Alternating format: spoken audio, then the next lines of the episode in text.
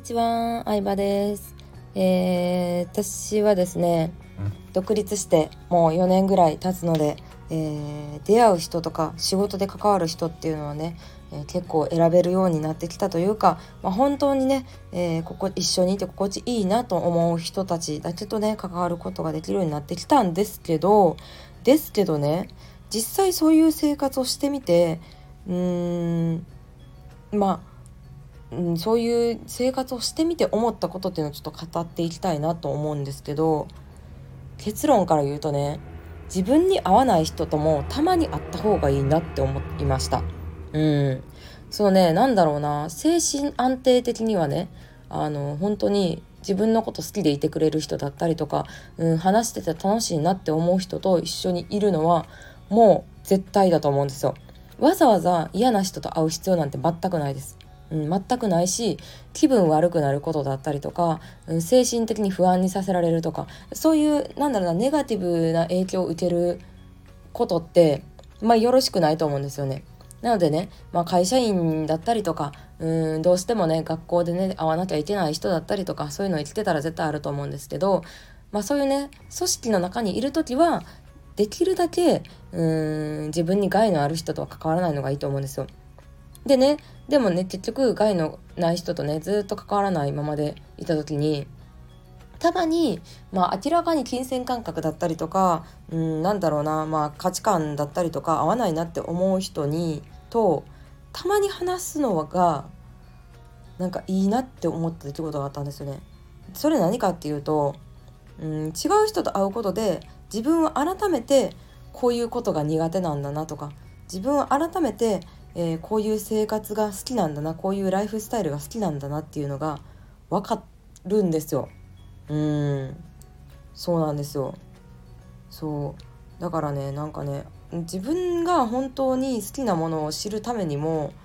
嫌なものを経験してみるのはありやなとは思いましたね。うんそうそこねほんとねもうなんか白か黒かみたいなことは言えないんですけど、うんまあ、基本的にはあの好きな人とだけ関わるのがねまあ自分のね心が安定するので心の安定っていうのは結局収入も増えていくと思ってるんですよ私。心が安定すると収入も間接的には増えていくしそれ以外にも例えば婚活とかうん恋愛とかでも彼氏に当たらなくなったりとかさパートナーに当たらなくなったりするわけじゃないですか自分の心が安定することによって。女性って特にそういうの大事だと思ってるんですよね。うん。ホルモンバランスとかがねぐちゃぐちゃになりやすいので。だけどうんずっとねあの心地いいなって思う人と伊達でやってたら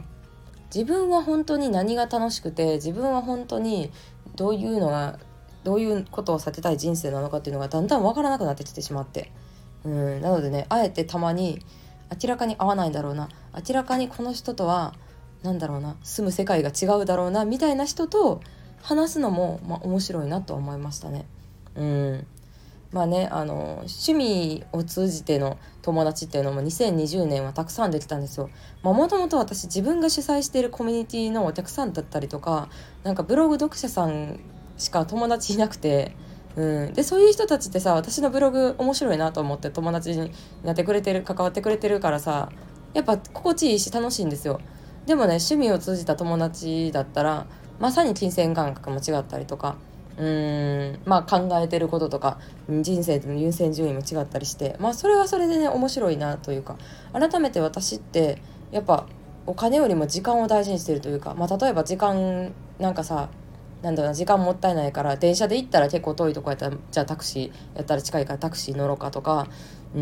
んなんかこれが安いからって選ぶんじゃなくって本当に自分が食べたいものを選ぶとかっていう感じでなんか自分の心がどう動くかっていうのを大事にして行動してたんですけど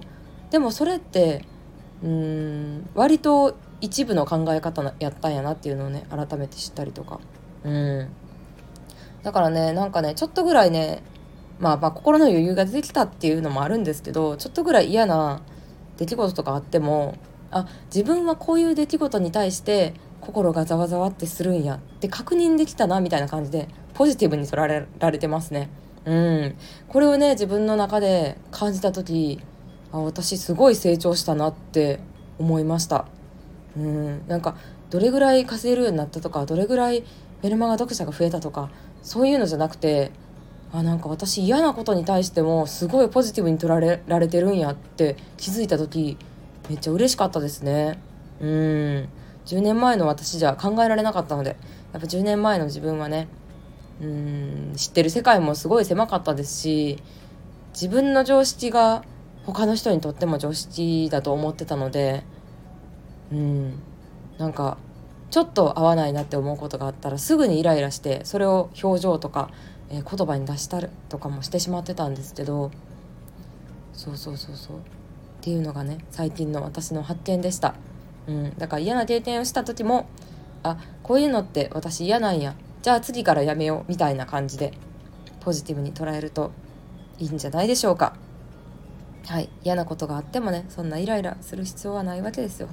イライラしないような、えー、人付き合いだったりとか、えー、行動っていうのがね、えー、少しでもできるようにうん少しでもできるようにってなんかすごい上から目線になっちゃったね。うーんまあそのなんだろうな。なんかイライラさせられてるのもムカつきますしね、うん、その人の嫌な人の行動のせいでイライラさせられてる自分ってムカつくじゃないですか。うんね思うツボじゃないですか向こうの。なのでなんか私が私が嫌だと思うことを教えてくれてありがとうみたいにね言い聞かせときましょう。はいっていう感じでした。今日もありがとうございました。